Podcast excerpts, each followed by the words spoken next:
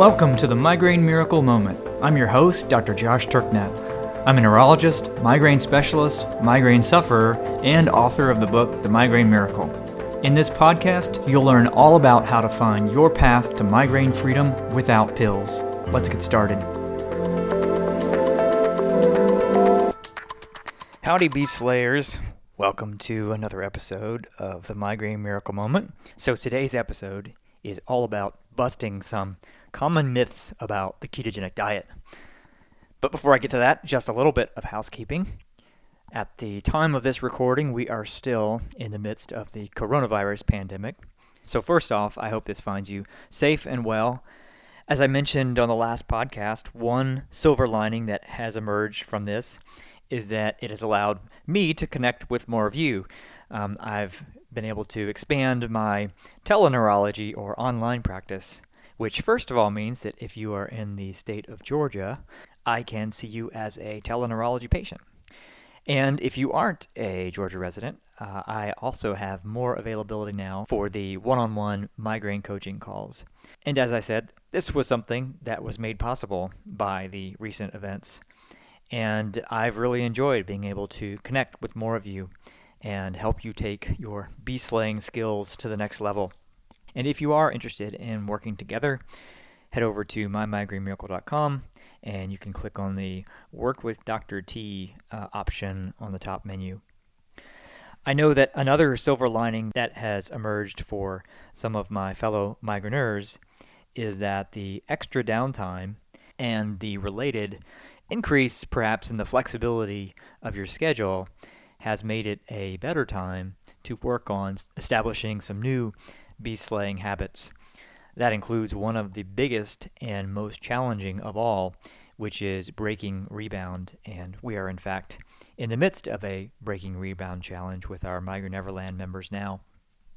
Uh, for many people, this is probably one of the best times to tackle rebound, simply because some of our regular responsibilities have gone away for at least the moment. I am an optimist by nature, and I always try to look for the opportunity in any challenge. And I think in this moment, we're all looking for ways that we can take something positive out of this uh, unprecedented experience.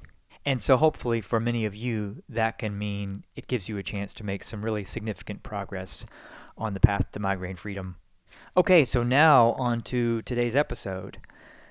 So, as some of you know, uh, I recently published a book earlier this year called Keto for Migraine that is naturally about how to use a ketogenic diet as a weapon against migraines. And the topic of today's episode is related to the ketogenic diet. It is titled 40 Keto Myths Debunked by Clinical Trials. And I have to confess, I stole the title. The, uh, the inspiration for this uh, was an article that was written uh, by. James McCarter, who was the who was the former head of research for Virta Health, and um, I'll talk a little bit more about Virta Health and that particular article in a minute. But um, any practitioner who has been working with a ketogenic diet for any length of time understands uh, how many myths and misconceptions are out there in the world about keto and how those things can potentially undermine uh, the success of the people that we're working with. And we don't want that to happen. And fortunately, now that it's become increasingly popular, we have a lot that we can refute those myths with, and hopefully, they will ultimately die a rapid death. So, if you have been interested in the ketogenic diet or have done it for any length of time, you've almost certainly encountered some of these myths. Uh, some of them may have been sent to you by uh, concerned friends and families who came across an article uh, warning about some danger about keto. But the great thing is, as I mentioned earlier, um, the uh, we now are accumulating more and more data, which gets to this article um, that I that was the inspiration for this episode. We are accumulating more and more data that can uh, solidly refute uh, the mythology that has been spreading. Some of this I covered in the Keto for Migraine book. Um, because you know, in my own personal experience, uh, myself and with patients, uh, many of those, uh, many of this, these myths uh, can be refuted. But the nice thing is we now have large data sets um, that also uh, refute them. So that's what we'll be going over today. So the first question you might have is why do we have these myths to begin with? Um, they seem to be particularly prevalent when it comes to ke- uh, the ketogenic diet and nutritional ketosis. And you know, one reason for sure is because of all those years in which fat was vilified as a dietary evil. And in fact, that was the main reason why, despite the fact that we knew that ketogenic diet was an effective therapeutic tool, especially for neuro- neurological conditions like epilepsy, that was why it was largely abandoned and not not used and not really researched for so long because of our misplaced fears of fat. And so there are still lingering mythologies about uh, the uh, the impact of fat in the diet, the impact of uh, a ketogenic diet on blood cholesterol, and so forth. So I'll be addressing that in this episode as well. Some of the other myths and misconceptions out there simply come from just a lack of familiarity with the ketogenic diet, so a lack of understanding about what it is and what it isn't. Some of that has improved uh, with just popularity and exposure. I've mentioned before that even up until a few years ago, if you mentioned uh, ketosis to a healthcare provider, they would have likely thought you were talking about ketoacidosis, which is a different condition that affects diabetics and is uh, can be a potentially dangerous one. And so they would have been alarmed at anybody trying to uh, purposefully put themselves into ketosis. And again, just a mi- misconception based on uh, lack of familiarity. And fortunately, that uh, has largely gone away. I think there are very there are much fewer people who would make that mistake today than would have maybe even two or three years ago before uh, keto keto hit escape velocity. Um, but we have seen kind of a new set of myths and misconceptions that weren't around before that has actually uh, that have have emerged in response to the popularity of the ketogenic diet. Um, one factor being the internet. And there are so many different ways myths are created and spread on the internet. Um, some of these may reflect deliberate attempts to undermine the ketogenic diet and to keep people from using it. Um, there are unfortunately uh, some powerful voices and well funded voices uh, who would rather the ketogenic diet not exist and rather it not be successful and there is certainly evidence that there are efforts uh, in those who have a vested interest in keto not being successful to try to undermine its success. But it seems like every few months, one of these new myths will pop up and somebody will, will ask a question in our Facebook group and maybe someone else will as well on the same topic and it's just it's baffling where these things come from. Um, and, you know, maybe Russia's behind some of them I don't know but but it's uh, it really is a peculiar uh, phenomenon. And it matters because we don't people want people uh, scared off unnecessarily uh, from something that could potentially be life altering as so many of you uh, know that it can be um, so, like I said before, the good news is keto is being used on a large scale, including by an organization in based in the United States known as Virta Health. So, Virta is a company that is providing um, virtual di- uh, care to people with diabetes, and specifically with helping to implement a ketogenic diet. And um, they've been doing this for at least two uh, two to three years now and have generated incredible results in their patients. So, where they've been able to essentially reverse the disease so that people no longer need uh, medications and can manage it just fine with a ketogenic diet and maintain normal blood glucose uh, levels, which is extraordinary. Uh, getting results there that we just don't see with pharmaceuticals, which, of course, the same could be said for an ancestral diet uh, for migraines, uh, as well as a, an ancestral diet with ketogenic range carbohydrate restriction, um, as discussed in the book keto for migraines. So yeah, if you have uh, any friends or family who are, who are diabetic, that's a great place to refer them to. It's a VIRTA.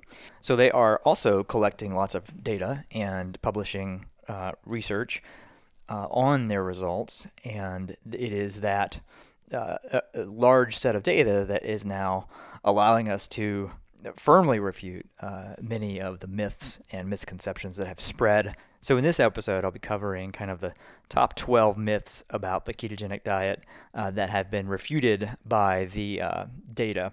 So the first one, which is one that's brought up oftentimes in migraine communities, is that keto that keto will cause hypoglycemia or low blood sugar. So I've covered this topic twice in prior episodes this topic of hypoglycemia and its relationship to migraine and all of the mythology that surrounds that. So, uh, it is one of those enduring myths about migraines that low blood sugar causes migraines, and that if you don't eat re- uh, eat carbohydrates regularly will cause migraine. So, a terribly harmful idea that has been responsible for countless migraines. But it also leads people to worry about a low carbohydrate diet causing hypoglycemia and then causing migraines. Well, we can say that uh, a ketogenic diet does not cause uh, hypoglycemia. People think that this will happen because if you don't eat sugar if we think that we're going to have low blood sugar. But the reason this doesn't cause hypoglycemia is because the body has stores of sugar that it can tap into, and it can also synthesize sugar in a process known as gluconeogenesis. So, in all of the patients across the nation who have been in the uh, Virta Health data set, there have been no instances of symptomatic hypoglycemia while patients were in ketosis. Myth number two is that keto will deprive the brain of glucose. So, this is related to the first one. And ironically, this one often comes from those with a scientific background who may remember that the brain can't burn fats or fatty acids and so are dependent on glucose for energy.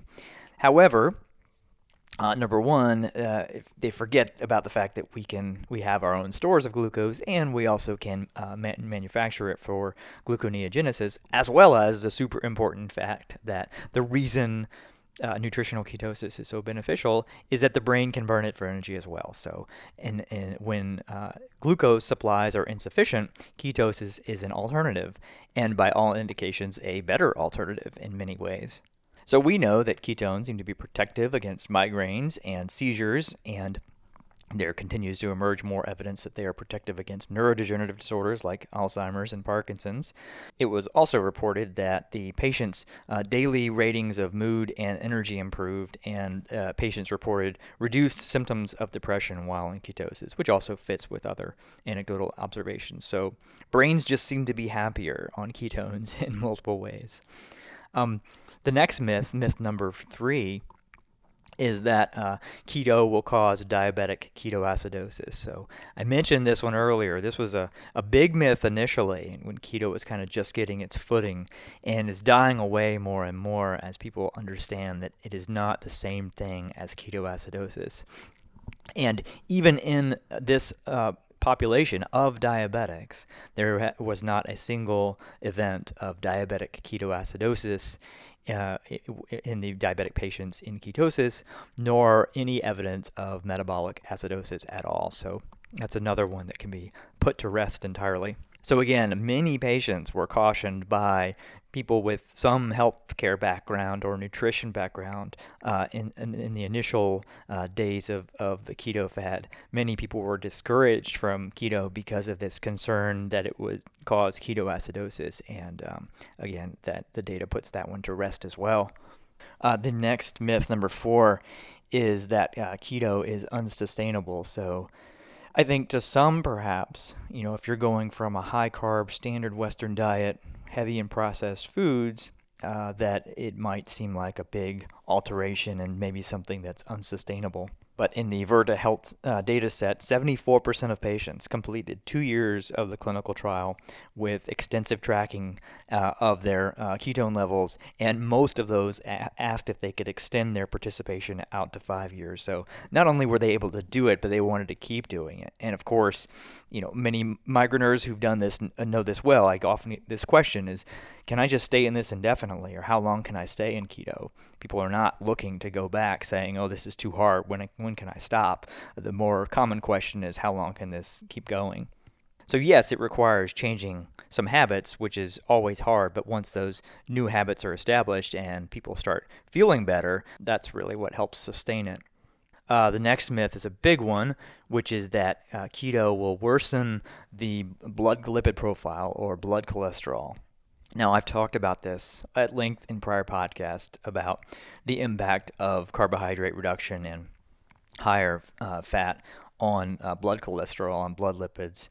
Uh, but the take home message uh, with particularly um, a ketogenic diet is that we see favorable shifts in all of the markers, all of the blood lipid markers. So, uh, from this particular study in Virta Health, patients showed improvement in triglycerides and HDL cholesterol, which we always see. Uh, also, it says while cal- calculated LDL cholesterol rose, there was no change in the mean number of LDL particles as measured by both NMR lipoprofile and apolipoprotein B. There was a favorable shift of LDL subtype from small dense LDL to large buoyant LDL. So, again, the oversimplified version of blood lipids uh, that has been given to people over the past couple of decades is a big part of the problem in why people find it hard to interpret uh, uh, these tests and why they're so often misinterpreted. So, just to review what was said there. So, what's consistently seen after someone uh, adopts a ketogenic diet is improvement in triglycerides and, HD- and HDL cholesterol. So, triglycerides go down HDL cholesterol goes up. Both of those are so associated with significant reductions in cardiovascular risk.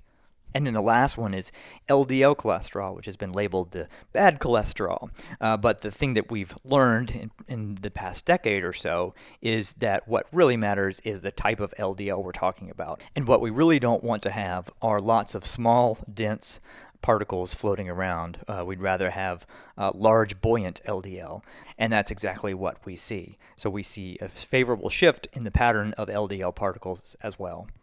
So again, the changes in triglycerides, HDL, and LDL all are things that are associated with lower cardiovascular risk. And again, that's in response to eating a high fat diet. Myth number six is related to the fifth one, which is that keto will impair heart function and cause vascular damage. Again, this one was false. So there were a few different things that were, tracked in the in this population. One was the 10-year cardiovascular risk score, which is really just a measure of your risk of a cardiovascular event in the next 10 years. That score improved 12% on average. Uh, there was no change in the amount of um, hardening of the arteries in the carotid artery, and significant improvements were observed in 22 out of 26 cardiovascular risk factors in the intervention group, meaning the group getting the ketogenic diet, versus zero of 26 improvements in the uh, in the group getting usual care, which is uh, pharmaceuticals. And in fact, there are investigations now underway um, looking at using ketosis to improve congestive heart failure. So, again, not only not damaging to the heart and to the arteries, but uh, all signs indicating that uh, it is helpful. Myth number seven, which I have seen before but always been puzzled by, was is that keto, ketosis will cause inflammation. I'm puzzled because clinically, uh, we always see signs that inflammation is improving. So, skin tends to clear up, um, autoimmune conditions tend to lessen, um, joint pains diminish. Again, I've seen this personally and professionally, al- along with uh, blood markers of inflammation going down. And indeed, that's what was seen in the in the Virta population. Show um, the there was a 35% reduction in high sensitivity C, reactive protein, which is uh, considered to be sort of the, the gold standard for measuring systemic inflammation, um, and a, 7% uh, reduction in white blood cell count at two years. And then they also noted that patients reported improvement in joint function with less pain. And again, uh, that's something that uh, you know, many of us who work with people uh, implementing a ketogenic diet also see them reporting. Uh, the next myth, which is a pretty common one too, I think we're up to number eight, uh, is that keto will cause hypothyroidism. So this has been another theoretical concern that has been heavily uh, promoted. So there's there's been a lot re- uh, written about ketosis causing drops in thyroid levels, and again, we now have a large data set that can refute that. So in the Virta population, the mean thyroid hormone was unchanged. And furthermore, thyroid stimulating hormone actually showed a decrease uh, rather than an increase. Though, so the thyroid stimulating hormone will increase if uh, thyroid hormone levels go down. That's how the feedback loop works. And so they actually saw uh, that value go down, uh, which is the opposite of what you'd expect if, if keto was causing hypothyroidism or low thyroid. Um, there were also no new cases of symptomatic hypothyroidism in their population. And so in the article, he states that there is no evidence that the thyroid requires dietary carbohydrates. Myth number nine is that keto will harm the liver and increase liver fat. Kind of a surprising myth when we consider that uh, diets high in refined carbohydrates have the strongest link to fatty liver disease. And indeed, in the patient population, liver function was, quote, greatly improved. Um, an examination of liver markers at one year showed a sharp reduction in both non alcoholic fatty liver disease, that's what I was referring to, which has uh, been associated with high carbohydrate diets, uh, particularly those high in fructose, as well as a reduction in the liver fat score and liver fibrosis score. So, no sign that uh, keto worsened uh, fatty liver, and in fact, just the opposite. The next myth is number 10 is that keto will harm the kidneys. Again, another idea that will not die is this idea that protein damages the kidneys, and this one seems to be related. And the protein one has caused real problems because I commonly see people, especially as they get older, reducing their protein intake, eating insufficient amounts, uh, setting themselves up for sarcopenia uh, and high risk for bone fractures. And again, this arising out of a concern about eating too much protein. And once again, in this population, they found that not only did the kidneys not get worse, they actually showed improvements in their function in in, the, in what is known as the glomerular filtration rate, which is our primary marker for kidney function. So there were no cases of worsening kidney function and overall improvements. Myth number 11 is that keto will cause muscle loss. So we know that keto causes weight loss, and I think some people have made a claim that, oh, that's not fat you're losing, you're losing muscle. And again, uh, that's refuted by the data. So the average weight loss of people who were participating in these trials at two years was about 10%, which, uh, comes out to around 25 pounds. And DEXA scan analyses, which can assess for the amount of body fat and lean tissue, uh, demonstrated that most of the weight loss was due to the loss of body fat, including abdominal fat content, which, uh, as we know, is kind of the worst fat. It's associated with the, the highest risk of um, disease. And the final of the 12 main myths is that keto will cause loss of bone mineral density. And again, this one was shown to be false. So DEXA scans, which also can show bone mineralization, show no change in spine bone mineral density at both the one and two year marks. So 12 myths that have been floating around for various lengths of time that those of us working with people doing keto could demonstrate for ourselves were untrue, but still persisted. And so it's nice to have this large set of population data that can definitively uh, disprove them once and for all. Uh, not that they'll die out anytime soon, but at least you will be the wiser. So, the article I said was actually 40 myths. So there was an, an initial one published last year that, that, was the 12 myths, and then a uh, bunch more were added. I'll cover a few others of those just in case they're ones that you have heard of before. So, again, some of the highlights one was that keto will cause the keto flu. So, I'm sure many of you are familiar with that term. Uh, it's kind of the uh, the term that describes flu-like symptoms that people can experience during the transition to keto. However, because we have so much experience now with people going through ketosis, we've learned how to uh, not just not only manage that those keto flu symptoms, but pretty much prevent them altogether, which is what they report in their studies, and certainly what we have found as well. That uh, when initially, when I was working with people doing keto, uh, the keto flu symptoms were were more of an issue, and now that we've learned uh, what to do about them to prevent them in the first place, they've largely become a non-issue. I personally experienced them myself years ago when I first went into keto, um, but again, like I said, I go in and out all the time now and um, don't experience it at all. And again, how to prevent and, and manage that is covered uh, in the book as well. And another myth which has come about in our community is that uh, keto will cause gallstones or that people without a gallbladder can't uh, eat a ketogenic diet. And I know there are still doctors out there who are advising this. Um, so the gallbladder is actually stimulated by fat, and so gallstone, gallstones form So, when you are not stimulating the gallbladder, uh, meaning eating either a low calorie or low fat diet, uh, that is the condition that sets people up for gallstones. So, again, in the study population, uh, no issues with gallstones, and they report many people without gallbladders doing quite well. Another myth they report busting is that keto disrupts the microbiome. So, one concern people have had is that if you consume less fiber in the diet, you might uh, lose some of your beneficial uh, gut bacteria who feed on that fiber. And while it is true that there that that any dietary change is going to alter the microbiome or sort of the entire ecosystem of uh, of bacteria and microorganisms in the gut, there is no evidence that the alteration produced by a ketogenic diet is inferior to the uh, microbiome that existed prior to that. And another related myth uh, is that the ketogenic diet is deficient in fiber. So uh, here, a little bit of nuance helps. So there are two kinds of fi- fiber: insoluble fiber and soluble fiber. So insoluble fiber is is fiber that we can't digest at all. And that is, in fact, the fiber that has been recommended by cereal manufacturers and so forth over the years with very scant scientific support.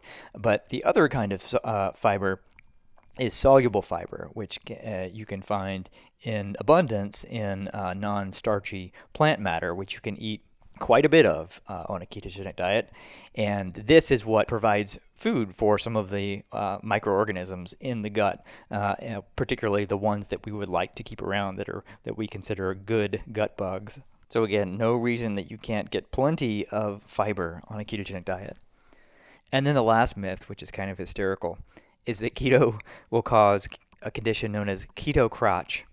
And I'm closing with this one because it is both funny and illustrative of the world we live in. So I mentioned earlier that there are some powerful uh, and well funded voices who would rather the ketogenic diet not exist.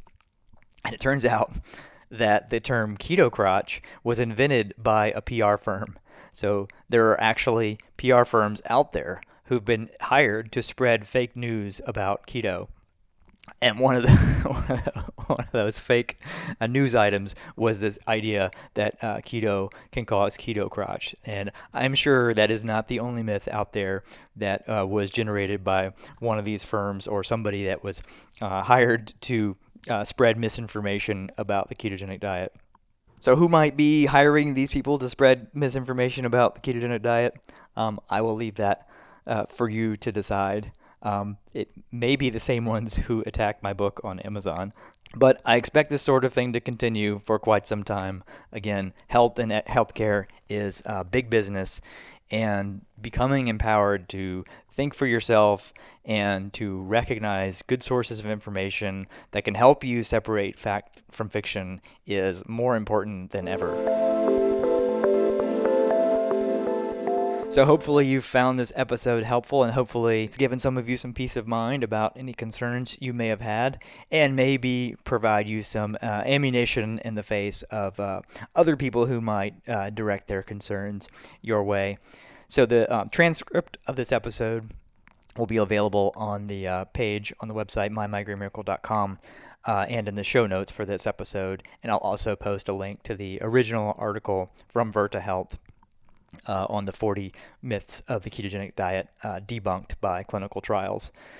Um, and again, if you have anybody in your family with diabetes and you are friends or whatever, and you want to uh, turn them on to the ketogenic diet, uh, give them a referral to Virta. They're doing great work and getting excellent results. And again, if you are ready to see what this keto thing is all about yourself, uh, the book Keto for Migraine is available both in Kindle and paperback, and the audiobook version should be available soon. Again, you'll find a link to that in the show notes as well, or you can just go to Amazon and search uh, Keto for Migraine. All right, thanks so much for listening. Now it's time to go out and slay the beast.